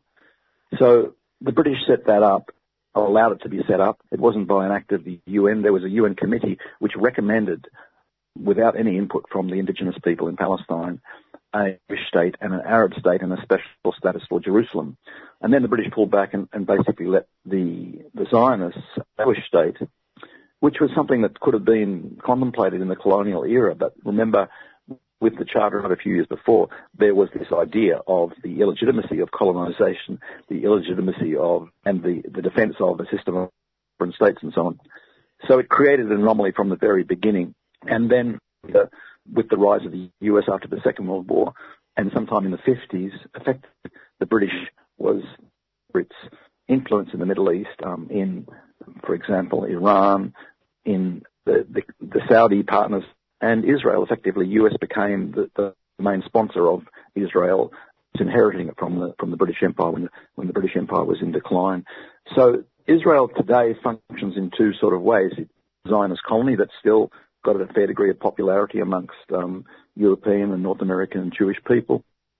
But it's also a forward base for the US and for NATO in particular. It allows them to try and control this link to what we've seen for many decades, you know, that, that Israel is directly involved in attacks on all of its neighbours and aggravating uh, all of its Arab neighbours and the centre effectively of the region there. But that's intentional. It's something that the, the British wanted and the US want to maintain. I think the current US President Joe Biden said back in the 80s, if there was no Israel, we'd have to create one. They need something like that as a, as a forward base, a major base in the Middle East. So you see Israel has been pivotal to the US's role in that Middle East and all those Middle Eastern conflicts. Yes, it's a, it's a real asset, um, mean, followed by the Saudis, who can provide oil and um, purchase lots of weapons and so on and create these Al Qaeda terrorist groups to destabilize Arab countries. Israel and Saudi, the Saudis, to the evil twins effectively of US outreach in the Middle East. And if they were not there, of course, the situation would be very different. Or alternatively, if the, the US were not sponsoring and subsidizing after the US, Germany, major provider of weapons, for example, to Israel, if there wasn't that outside sponsorship, there would be some sort, would be some sort of normalisation. But of course, when any big power intervenes, source of aggravation, uh, like the British in the north of Ireland, for example, that aggravation just goes on on and on, basically. So, but at the moment, with the US ambitions to try still, although they're failing in many respects, even though they're failing, Israel is still very important to them as a, a means of having their foot in the region and not allowing good relationships with their much feared rivals, Russia and China. But of course, that's exactly what's happening with the with the failing of these new Middle East wars. And you mentioned before the control of many UN bodies. That's an important avenue too. But I mentioned the bodies that were the, the multilateral bodies outside the UN, the World Bank, the IMF, the World Trade Organization, NATO, and so on. But you're right in the sense that many of these are, well, you've of the five permanent members of the Security Council are members of NATO, which are effectively locked into this series of wars in, in West Asia now in Eastern Europe too, with the Ukraine conflict blowing up uh, bigger than it had before. So there are influences, for example, on the Secretary General now. Effectively, the Antonio Guterres, for example, is really, in many respects, mouthing what the the NATO members of the Security Council to do. Um, some other agencies in there, like the the Organisation for the Control has been suborned effectively by um, the NATO members of the UN there. So they still have a lot of influence there. Where every state has has a has a vote, and sometimes translates into more independent agencies. I've, I've observed, for example, in Syria that while UNESCO has been prevented from helping rebuild World Heritage sites in Syria, but nevertheless UNICEF for children and education is fairly strongly committed to helping the education system because I think it's a good system. Looking at Ukraine and yeah. Russia, one thing I've read is that has been the largest transfer of arms to Ukraine in history. And it's not just the US, it's all the allies, and of course it's Australia as well. Where's that going to end? Well, the, the Russian um, uh, chief diplomat in the UN recently see a diplomatic solution in sight, and they were preparing for a very long conflict. This is what the US has wanted. Of course, it's raised because uh, the US the deep state in the US is dominated by the more liberal side of things. They were uh, the elite happy with the Obama, Clinton, uh, Biden type of approach to politics in terms of its external outreach has spoken for, for the last uh, 15 years or, so. Uh, that is to say, where they are pursuing their objectives, not through direct temptation necessarily or through direct economic muscle, but by using third parties, by proxy wars, by using economic power propaganda campaigns. For example, there's a recent report on the extent of CIA involvement in the moderation and control of Facebook, which is now the biggest media organization in the world, effectively. There are three billion members on Facebook, not me anymore, but three billion people. It's a huge factor, and the US is very heavily towards um, across social media as well as the other factors there. So this type of smart power relies on exactly the sort of thing that's happening in Ukraine in the sense that Ukraine is really being used as a tool against Russia to divide and weaken Russia. It was being used, of course, we know that uh, the US has been militarily training troops for the, the Russian counter response earlier this year, which is a lot of people are thinking this is when the war began in February this year, no end to this war. And at the moment, would be very happy for Ukrainian troops to be sources like Germany and to be providing weapons. But as I said, there are in Europe are going to price for destroying their normal relationship with Russia, which was supply a range of things, including uh, fuel and food and like that. So um, the tensions between the US and and Europe are probably going to be the thing to watch. Well, that's the proxy war against Russia, but China's a different story, isn't it? Yes, they're all different uh, in different circumstances, but you've seen in recent years that the US has focused on areas segment or or carve off or in some way create a, focus. And one of them was Xinjiang and the whole idea of or the myth that there was a, a genocide of Uyghur people, the Uyghur Muslim people, as if the US cared about Muslim people having bombed the, virtually the entire Middle East. But there was that focus on uh, Xinjiang and trying to pretend there's a huge human rights sort of black hole there. This is the propaganda weapon of choice in recent decades, isn't it? Two systems approach with uh, the Nancy Pelosi that it wasn't part of China, um, whereas the relationship between Taiwan, of course, smooth in many respects, and, and indeed opinion polls show that most people want the status quo there, which is going on indefinitely, but nevertheless the status quo where they have they consider themselves Chinese and um, the policy is supported by most of the world. They're happy with that if they can do their thing. They want destabilization because if they can create a new Ukraine in Taiwan, of course, the people in Taiwan will hopeless war. If they manage to buy the uh, the Chinese, the, the People's Republic of China, there to prevent Taiwan being turned into a U.S. military base, and the there are already apparently US military personnel there involved in training and so on, then the US would be happy. Other people would be paying the price for them weaken what they see as a big rival. Um, China's a big rival, Russia's a big rival. Anything they can do to divide them, destabilize them, weaken them, turn the world against them in some propaganda war, economically isolate the sort of approach the US takes these days. Say the same thing for Iran, because Iran's the big independent state in the Middle East. But surely, when you look at the conflicts that America is involved with over the years or now, whether it's a proxy war or an all-out war, it must be so overstretched economically. It can't keep on spending forever, surely. That's true. You know, there are historians who've written about this, they've written about, it's always associated with, famously, I suppose, the attempts by Napoleon and Hitler and they failed at Moscow each time, didn't they? It was a, case of overstretch. In this case, we've had a dominant um, USA since the Second World War, but armed with a number of international institutions, uh, not least the, the fact that the world is keeps buying dollars, and now that interest rates are going up in the US and going up everywhere else, um, it's temporarily strengthening the dollar once again, even though in terms of usage, significantly less in international trade these days because the fact is, effectively the rest of the world has been financing the US power uh, through the dollar and the, dollar it's through the SWIFT system, which is by which the US monitors a banking transaction, but the US effectively controls it. And it means that, for example, um, if um, one of the dozens of countries that the US has on, uh, they can block those. We see Russia and China mobilizing some new system and to place much reliance on the dollar, basically. So, so in other words, the, the US um, influence in the world has been extended really by its, these evidence. Where does cultural hegemony come into this, Tim? Well, it's very important for for the propaganda wars, hasn't it? We've got more highly educated populations than ever before. It's something I'm very aware of, having worked in universities for a few decades.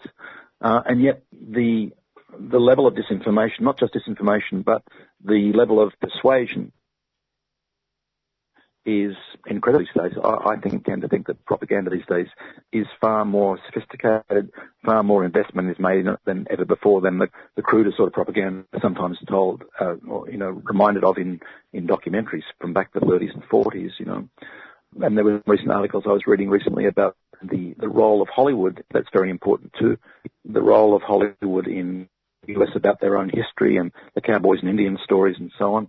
But also, Walt Disney himself was a sympathizer, a Nazi sympathizer who was involved with um, the Nazis and some of their operations. He was conscripted into the US war effort. And then after the Second World War, it was to soften Africans into the, the role of the North Americans and the World Bank and so on. So there, there's as I mentioned before, the penetration of social media with fact checkers pretty much all um, sourced back to US government funding, basically, but also through, through Hollywood. So just how important do you believe social media has been for the US? In terms of disempowering um, domestic opposition, you know, that's why each new have these human rights justifications. And of course, to, to, to do that, in face of what the in literal interventions in recent years requires some sort of skill and some sort of skill. I think it's very important to diffuse, let's say, the reaction we saw. There was a lot of strong opposition. It didn't stop the invasion of Iraq, but there was prosecution of that war a little bit more difficult at the time. But with the psychological wars around, or the, the, the so-called the exercise of so-called smart power to destroy Libya and attempt to destroy Syria, we saw it more effective because uh, effectively people who might otherwise have spoken out against those wars were defeated. They were sucked into the idea that there was some new rights crusade, or they were so confused that they were disempowered and decide to, to stand aside and say nothing because maybe it wasn't a war at all. I mean, many people were otherwise well educated people were saying, oh, this is not really a war, this is some sort of zone, or we're trying to you know, prevent a, a dictator killing his own people and so on. The same sort of lines that they're using against Vladimir Putin at the moment. There is all this about the personality of Putin. Where do you see the so-called democracy in the United States heading? it's difficult for me to say, you know, because there's elections in the US that, that outsiders talk about, and I'm no specialist in, in US politics, but there are certainly many contradictions, not least the fact that they do not have the social protection that even we in Australia have or the Europeans have. They don't have guaranteed health care. The social security is far more contingent. And, and of course, um, as you mentioned before, the extension into these all of these foreign wars and, and pouring billions of dollars into the latest war is sucking on what they had to invest on um, social infrastructure. You know, there are people making news about now the, the quality of, for example, the train systems in China compared to the train system so on. So there are a lot of problems at home, but I can't really say with any with any claim to expertise where it's heading. And I've been speaking with Dr. Tim Anderson just to reiterate that research that I began with at the interview that since 9-11 the US has increased military interventions to historic levels, conducting nearly 400 interventions since its founding. More than a quarter of them have taken place since the end of the Cold War. The United States has carried out 34% of those 392 interventions against countries in Latin America and the Caribbean, 23% in East Asia and the Pacific region, 14% in the Middle East and North Africa, and just 13% in Europe and Central Asia.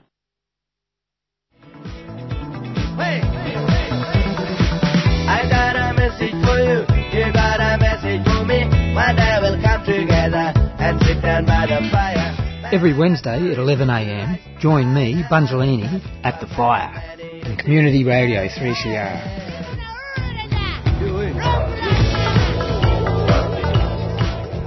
Three hours of historically informed, critical analysis of Aboriginal affairs and the ongoing political movement for land rights, treaty, sovereignty and the cessation of genocide, featuring the best of black music. Bunzel's Fire, 11am to 2pm every Wednesday on Community Radio 3CR.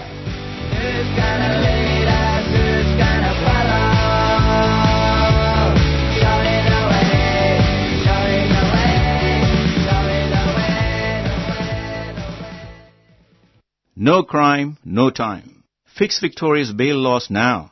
Prisons are bursting at the seams with poor people. ISJA Melbourne is calling on the Victorian Government to release unsentenced people on remand from Victorian prisons. First Nations people are 3% of the population, yet represent 29% of the general prison population. 89% of First Nations women entering prison are unsentenced, ISJA Melbourne is asking you to sign the No Crime, No Time petition. which can be found on ISJA Melbourne's Facebook page. Indigenous Social Justice Association Melbourne is a 3CR supporter.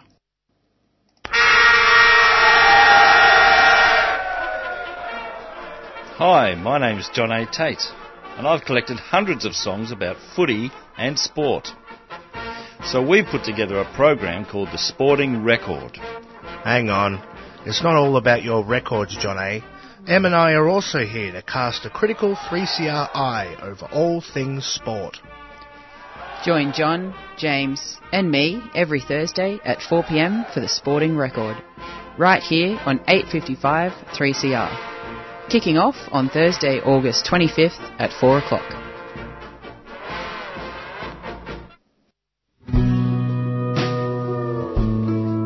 All the way from Chapel Hill, North Carolina, and touring Australia for the very first time is folk duo Watch House, formerly known as Mandolin Orange. From coffee houses to major festivals, Watch House has played it all, with their heavenly harmonies, songs, and music. Watch House play the Melbourne Recital Centre 11th of October with support from the wonderful Charm of Finches. Also playing at Out on the Weekend at Seaworks in Williamstown 8th of October. Love Police, proud supporters of 3CR. Brave men fall with the battle cry. Tears fill the eyes of their loved ones and their brothers. Oh, so it went for Joseph Warren. Today I'm speaking with Professor Peter Stanley, public and academic historian for over 30 years. Professor Stanley is an expert in several fields, including Australian military history, history in museums, the military history of British India, and the history of surgery. But it's Australian history that's the topic today, and specifically military history, with a focus on the Australian War Memorial and its failure to accept the fact of frontier conflict, which Professor Stanley states has stained the continent for over a century after 1788. And he also has a great deal of knowledge about the memorial, having worked there as principal historian. Professor Stanley, before we talk specifically about the War Memorial and its stance on the frontier wars, can I ask you about your interest in studying military wars? A large number of people have these interests, and I'm wondering what this research tells you about times, places, and people you focus on. Yes, Jan. I started as a military historian, I think, when I was a teenager. And like a lot of teenagers, I used to play war games in the 1970s. And so I had an interest in, in military history. And then as I went to university and became a professional historian, I kept that interest in military history. But of course I realized that, that wars are not just about battles and not just about medals and things. They're actually about people and they're about serious effects on people. And the more I did research and went into my PhD and then worked as a historian, the more I realized that actually these things are really important and that they shouldn't just be left to military historians or people who just think wars are interesting. They're things that, that are meaningful to all of us. And in Australia, the, the Australians have always been interested in their military history, uh, and it's been important to them, but they've never really been interested in, in all of their military history. And so uh, when I was working on what, what actually was my first book in 1986, I realized there was this thing called frontier conflict. Reynolds was doing work in the fact that frontier conflict was much more important than anyone had ever suspected. And so I became interested in understanding what frontier war was, that we weren't paying enough attention to it. All right, well, I'll come back to that, but I want to ask you first about your special interest in the Australian War Memorial. Many people now see it as a an educational place, um, maybe an entertainment place. Kids have bussed in or flown in from many parts of Australia. It's the obligatory place to go when you go to Canberra. Take us back to November 1941 when the memorial was opened. Who was behind that? Yes, that's right. Well, the, the, memorial story really goes back 20 odd years before that, but it did open in Canberra in November 1941, opened by the Governor General, who famously said when he was opening it that the, the memorial was a protest against war. He finished his speech with never again, never again. So there was a strong drive to remember not just the glories of the Great War, but also the cost.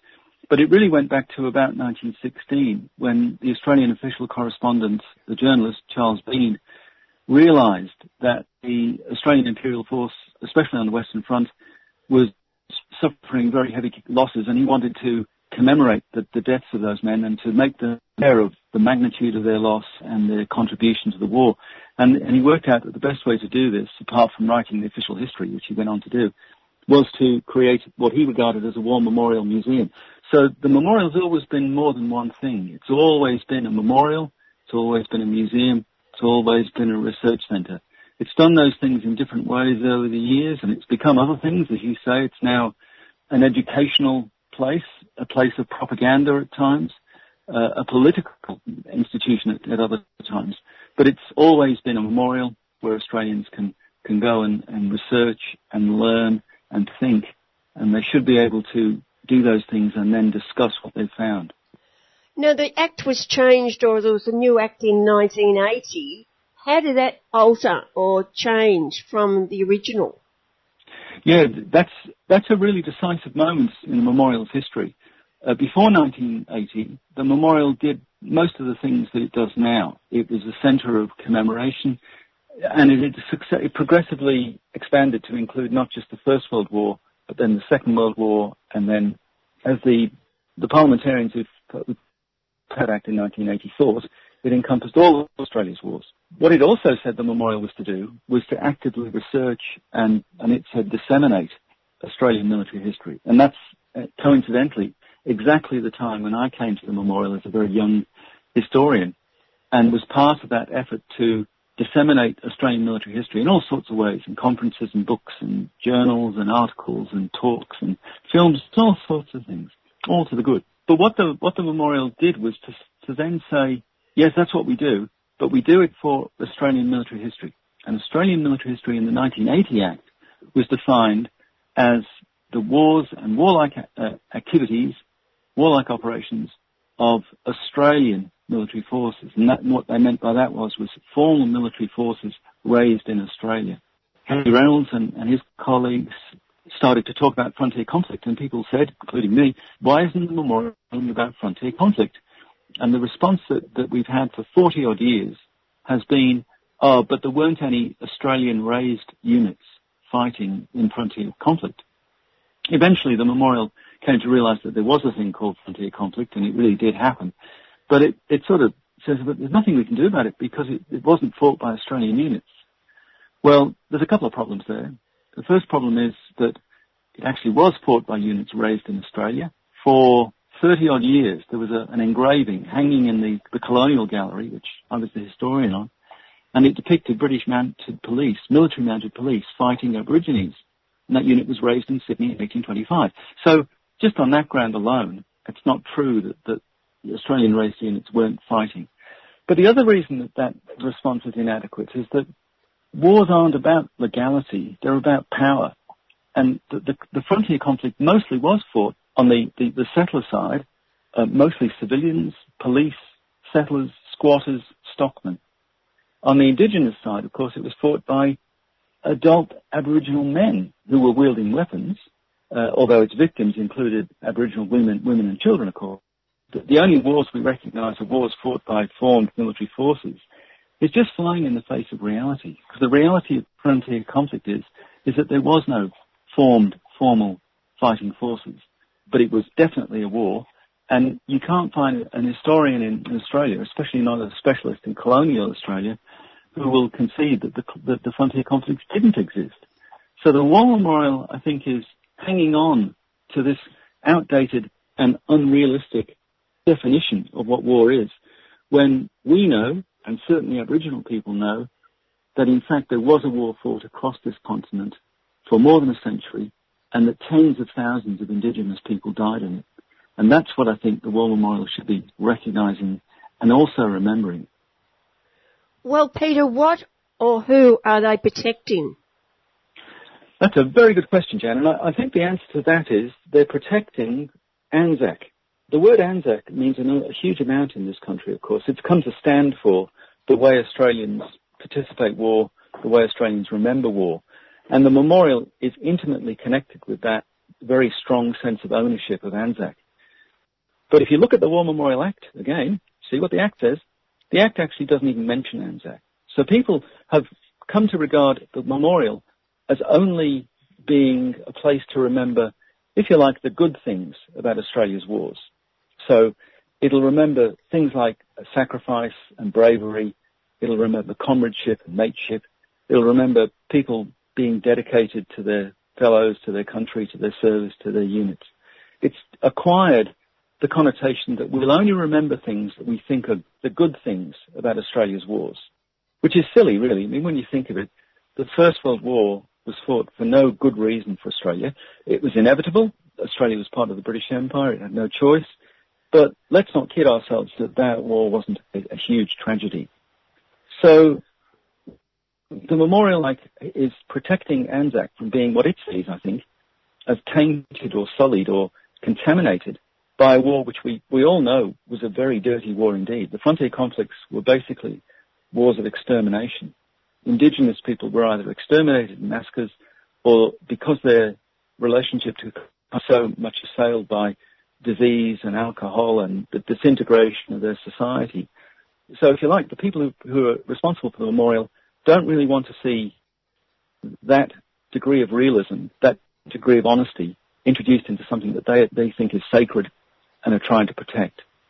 Well, let's talk about those people who are in charge of the memorial, the directors, the boards over the years, the politicians who are in charge over Yep. those years. Has there been any of those, I'd say they're mainly men, who have ch- tried to change things even a little bit, or have they all toed the line? a really important issue. Um, over the years, and I've got to say I'm partly responsible for this because I used to be principal historian at the memorial. I worked there for 27 years. And I can remember both attempts to get frontier conflict recognised. The Labour parliamentarian Elaine Darling in the 1980s tried to get frontier conflict recognised. And it was, if you like, too soon. It was premature. And I can remember I was part of a meeting at the memorial in about 1992 or thereabouts, at which we sat around with the National Museum and basically we said, look, we can't handle frontier conflict. The National Museum should be the place for it. And indeed, they said, yes, of course, that's an important part of Australian history. And when the new National Museum of Australia opened in, 19, in 2001, there was a big section dealing with frontier conflict. And that's allowed the memorial to get out of it. Now, along the, the way, the memorial's made a couple of changes. I mean, one is that now the people who run the memorial, and we might talk about them in a minute, they now accept that frontier conflict was a real thing. It really did happen. But they still say that they can't deal with it because of the, the legality of the, the War Memorial Act. That's the, the strange thing. I think we're in a period, because the memorial, the, they're certainly not stupid and they certainly should know their Australian history. And they know as well as anyone that, that Australians are increasingly saying this conflict occurred what are we going to do about it? If we want reconciliation to happen in this country, surely recognizing the truth of frontier conflict is a part of the journey towards reconciliation. And they've done a few things. So Brendan Nelson, the, former Liberal politician who was director of the from 2013 to 2019, although he has recognized frontier conflict, he then went out and, and with a very large amount of money, bought some abstract paintings which depicted frontier massacres. Now, why would you do that? if you weren't then going to recognize frontier conflict. But it still hasn't yet. And then the memorial did a very good thing. It went out in the early 2000s, mid 2000s, 2012 thereabouts, and it started to engage seriously with indigenous communities. And, and to its very great credit, one of the things that it's done is to really put indigenous service and sacrifice into the memorial. We talked about this in the, the, in the 1990s and 2000s. We said that that's what we were doing. The memorials really embrace that now, and all credit to them for doing it. But the problem is, is that the very good things they've done about recognising Indigenous service post 1901 in the defence of Australia has become a smokescreen to cloud the issue. So people say, what about Indigenous conflict? And they say, oh yes, we're, we're dealing very fully with the ways in which Indigenous people have served in the Army, Navy and Air Force. And they'll, they'll trot out individuals, you know, Reg Saunders, Len Waters, the man Parker that, that they just found who was indigenous and died in the Boer War. That's all good. Why isn't the War Memorial recognising one of the most costly wars that's ever been fought in Australia? So who's responsible for this? That was your question. And the answer is, is that it's, it's hard to, to pin exactly who's responsible. The memorial has a director. The present director is a man called Matt Anderson. He seems to be carrying out a plan which has been devised by others. Who is who else has devised this plan?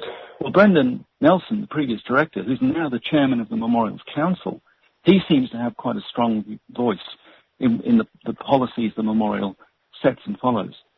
Council is mostly ex-service people, uh, or the present council reflects very much the fact that it was liberal coalition governments that were appointing the council over the past 10 years or so. So it's got a very strong conservative bent. It's already very conservative anyway because it's there to to, to commemorate the dead of, of, Australia's wars. It's there to it sees to protect Anzac. So it's not really going to embrace what it sees as a radical cause. I'd say that acknowledging frontier war isn't radical anymore. It's mainstream. You're saying More that, than that, I think we've got to look to the Australian Parliament and indeed the Australian people. You're saying that Nelson got the paintings up on the walls but was there a story to go with those paintings, or they were just paintings on the wall? That's a very good question. I don't know. But what they don't depict is, if you like, black people being killed. They're abstract. And I honestly, no, I think it signals that there is a change. I said this is, we're in a period of transition. I think the memorial, those people who run it, are increasingly recognizing, and, and the, the discussion lately about the indigenous voice is bringing this to the fore. I think they realize they've got to do something, but they've got to balance the desire to recognize frontier conflict against the desire to protect Anzac. And I think they're now, they're still torn. So buying those paintings, I think was really interesting because it, it said to me that Brendan Nelson knew that he had to do something, but I don't think he was brave enough to actually do anything radical, like recognizing frontier conflict, something that he said he wouldn't do. He said, not on my watch. Well, maybe his successor, Matt Anderson, will be brave enough. It isn't just their fault. I mean, I started working the memorial in 1980, and since then we've had six or eight Australian governments. And every single one of them has not decided to get the War Memorial, which is a government agency. Every single one of them has not pushed the War Memorial to do something about frontier conflict. So the Albanese government, which is on the very night that Anthony Albanese was elected, uh, he talked about the Uluru Statement from the Heart. He talked about truth telling. He talked about reconciliation. You know, it, it's possible that that's going to happen now because Anthony Albanese has a mandate. For, for decades, for 40 odd years, successive Australian governments, I think, have failed us by not following the history, accepting the reality, and saying to the place where Australia remembers war dead, I think it's time to remember the war dead of the frontier conflicts. And that's, I think, what, what has to happen now. And it's just another slap in the face of the Aboriginal communities that this is not happening. Yeah, and that's, I think, that, that's a really important point because as a, for years saying that Memorial should recognise frontier conflicts, but then I realised about 10 years ago that most of the people who were arguing this were basically white historians. And I thought, unless the indigenous community want this, then it probably won't happen. And interestingly, just last week, the indigenous academic Professor John Maynard from the University of Newcastle came out and he said that, that War Memorial should recognise frontier conflict. And I think that's a sign that the indigenous community, I mean, why would they expect a conservative, basically white institution to, to be positive towards their history? You know, everything, all of their experience says you can't trust them. You don't expect anything from them. They won't give you what you, what you really want. Well, maybe, maybe some indigenous people now are saying, well, actually, maybe that's changing. I mean, I do hope it changes because if the voice referendum goes down and if the Memorial continues to reject the legitimate calls of the Aboriginal people to be for their conflict to be acknowledged, then that would be a, another slap in the face to the Indigenous community, and that would be a great tragedy. That would put the cause of reconciliation in this country back 20 years. So I really hope that the War Memorial gets a realistic idea of our history and gets brave enough to say, yes, we commemorate Anzac, but we also are here to commemorate the dead of a war which happened across our continent. It happened on the soil that we live on. We need to recognise that fact. And not just in one place, in many, many places. And I'm quite sure that the historians haven't unearthed all the all the massacres that happened, and it will take a long, long time to get that, if ever. Yes, absolutely. And, and one of the great things that's happened over the past 20 odd years is that, well, two things have happened. One is that communities, indigenous communities have started to talk about their own history. I mean, previously it was something that they kept secret because it was their grief. White Australia wasn't interested. Well, White Australia is interested now, and, and they're talking about what's happened with their communities and their peoples. And there's a documentary on SBS next month called The Australian Wars, made by Rachel Perkins, and that will tell some stories of some massacres told by people of those communities. So that, that's one thing that's happening on a local level. And the other thing is, is that, is that Australian communities right across the continent are starting to acknowledge that those things happened in their communities. So you can go to some places and you can see memorials which record the fact that a massacre happened. But as you say, and, and there's been a lot of research on it too, there's been some terrific work being done, again at University of Newcastle, uh, University of Tasmania, University of North Queensland, all of which are documenting the sites where massacres happened and the numbers of people who, who were killed. Not always accurately or, or completely because the records just aren't there. But there is a lot to be found and there's certainly a lot to be shown about that. And that's, and that's one of the pressures that I think that's coming on the War Memorial. I had an interesting experience. I, I taught, I'm a, a, research professor at UNSW Canberra, the Australian Defence Force Academy. And when I taught Australian military history a couple of years ago, we used to give quizzes. And in, in the quiz in one week, in the colonial military history section, I said to the cadets, name the any, any indigenous people in Australia. And every single student, these are young officer, officer trainees in the Australian Defence Force, every single one of them could name the indigenous people, often the indigenous people from the place they came from. And to me, and that surprised me that they could all do it, but it tells me that young Australians are interested in and knowledgeable about and prepared to be truthful about the history of, of black-white relations in this country. And old institutions like the War Memorial, run by, as you say, a bunch of old white men, however well-meaning they are, they can't stonewall forever. They've got to start recognizing the truth. And although many of those massacres happened a long, long time ago, there are still some that are in the living memory of Aboriginal people now. Yeah, that's right. The latest ones that historians identify are in the 1920s, which is, it's, if you like, there's nobody alive, but what we also know about Indigenous culture is, is that it's often an oral culture. It passes stories on. And there are people alive today who can certainly tell you of the experiences of their, their grandparents and their great grandparents. And those stories are transmitted and they're surprisingly accurate. And historians have checked this.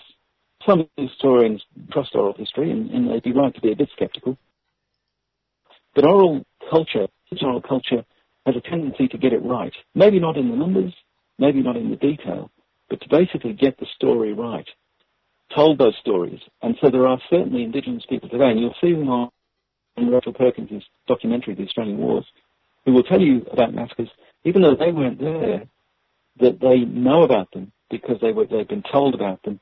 And those, just like Australians, I mean, I meet people all the time who tell me about their grandfather who was on the Somme in 1916. Well, guess what? Indigenous people do that too. But it's not the Somme in 1916. It's the Murray River in the 1840s, or it's central Queensland in the 1870s, or it's northwest Australia in the 1910s. And those stories are still being told, and they're still true. And we need to acknowledge that. Similar countries, colonial countries like the United States, Canada, New Zealand, do they have institutions similar to what we have with the War Memorial? And do they commemorate the frontier wars in those countries? Yes, uh, the, short answer to that is yes. For example, New Zealand and Canada have both got very good military museums. The New Zealand Army Museum Waiouru is really good. And the Canadian War Museum in uh, Ottawa is fantastic. And both of those museums uh, acknowledge the, their frontier wars. You know, the, the, the, land wars in New Zealand, 1840s to 1870s, and they and in Canada they acknowledge the long series of frontier conflicts from the, the 17th century up to the 20th century. So they, they're honest about it. The difference is, is that those institutions, unlike the Australian War Memorial, they don't commemorate their museums. They just, they just tell the story. They, they interpret history. And I used to think that the War Memorial was stronger and richer because it commemorated as well as interpreted. And now I'm not so sure because, because it's got that devotion to Anzac and that, that idea that it's commemorating the brave dead, that the colonial wars, if you like, on the white side were fought by were dispossessing and massacring people. So, so the commemoration is actually getting in the way for Australia, but other countries can do it. You know, South Africa had a Truth and Reconciliation Commission, and it's helped that country heal from centuries of racial discrimination. New Zealand's bicultural policy is streets ahead of ours. Canada acknowledges, you know, the recent, the visit acknowledges the importance of doing the right thing for Indigenous Canadians. It needs to acknowledge the pain of its history and to remember it equally. You know, Gallipoli is not more important than the massacres in Tasmania in the 1810s. It's all part of the Australian story and privileging Gallipoli and effectively forgetting about the Black War in Tasmania is, is just, as you said before, is just a slap in the face.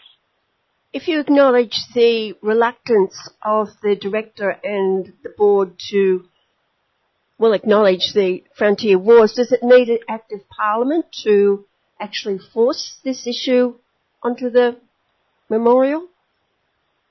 Yeah, I, I think so. I, I wrote an op-ed recently and I said exactly that. It actually doesn't need a new Act of Parliament. It needs a tiny change to the wording of the 1980 Act, which otherwise is, is you know, it's fine. It's served the memorial for 40 odd years. It's, there's nothing much wrong with it, except that by the, the legalistic reading of that legislation, it's given conservative people who don't acknowledge the truth of history an excuse to not deal with frontier conflict. So I'm saying the Act needs to be amended. Now, that's something the Parliament does every session. You know, lots of acts get amended. It gives a, a try, and then it realizes that actually, that if that legislation is not working, we need to change it. We need to revise it. We need to learn from our experience. And there's no reason why the War Memorial Act also can't be changed, can't be re- revised and amended. It's a good opportunity maybe to have a, a discussion about it. And this is the thing that, that Parliament hasn't debated the Australian War Memorial and its purpose, its functions, since the late 1970s. It's let the memorial get on and do it, and the memorial's basically buggered it up because the memorial hasn't been brave enough to acknowledge that history changes and as historical understanding changes for Parliament, the people who represent the Australian people, to have a discussion about what the memorial's for and what it should be doing. And look, it, it might end up deciding that there's nothing wrong and frontier conflict doesn't deserve to get commemorated. I think that would be a great shame because it would be, I think, a, a disgrace for us to, to, again, slap Aboriginal people in the face. But the Australian Parliament should be given the chance to debate this question. Aboriginal people in that Parliament now, can they act as well? Exactly. Yep um, to Linda Burney, the Minister for Indigenous Affairs, is getting representation. So this is the other thing for the Memorial. They might want to do it themselves before they get made to do it. Uh, because I'm pretty sure that Lynn Burney's got a lot on her plate. You know, she's got to steer the voice referendum. She's got representations from all sorts of people, Indigenous people across the country who rightly expect things from the new government. But one of the things that she might pay attention to is the fact that if this is a block against true reconciliation, and it's time to do something about it. So the War Memorial might find Linda Burney comes knocking on their door, their door one day. Final words, Peter? Uh, well, just to say thank you, Jan, for uh, taking an interest in this. I think it's a really important issue for Australians, and the more we talk about it, then the better. So I hope all of your listeners will, will have a think about this. If they feel moved, write to their Member of Parliament, their, their MHR, write to their senator, write to the Minister for Veterans Affairs who runs the War Memorial, he's responsible for the War Memorial. Write to the War Memorial. Matt Anderson's the director. GPO Box 345, ACT, Canberra City, ACT 2601. And let them know what you think. Thank you so much. You're very welcome, Jan. That's great. I was speaking with public and academic historian Professor Peter Stanley. That was an interview that I recorded a couple of weeks ago. Professor Stanley mentioned that the Australian War Memorial had managed to find some Australian Aborigines involved in long ago wars. And now the memorial has for the first time published a list of Aboriginal and Torres Strait Islander soldiers who served in Vietnam. An accurate count of the number of first Australians who fought in the conflict could not be released until now the report goes, as it was not recorded at the time of recruitment. So far, the War Memorial says it has confirmed that 250 Indigenous soldiers had served in the conflict, but that list was expected to grow. But when it comes to acknowledging the frontier wars, silence, and that's the issue. You've been listening to a 3CR podcast produced in the studios of independent community radio station 3CR in Melbourne, Australia. For more information, go to allthews.3cr.org.au.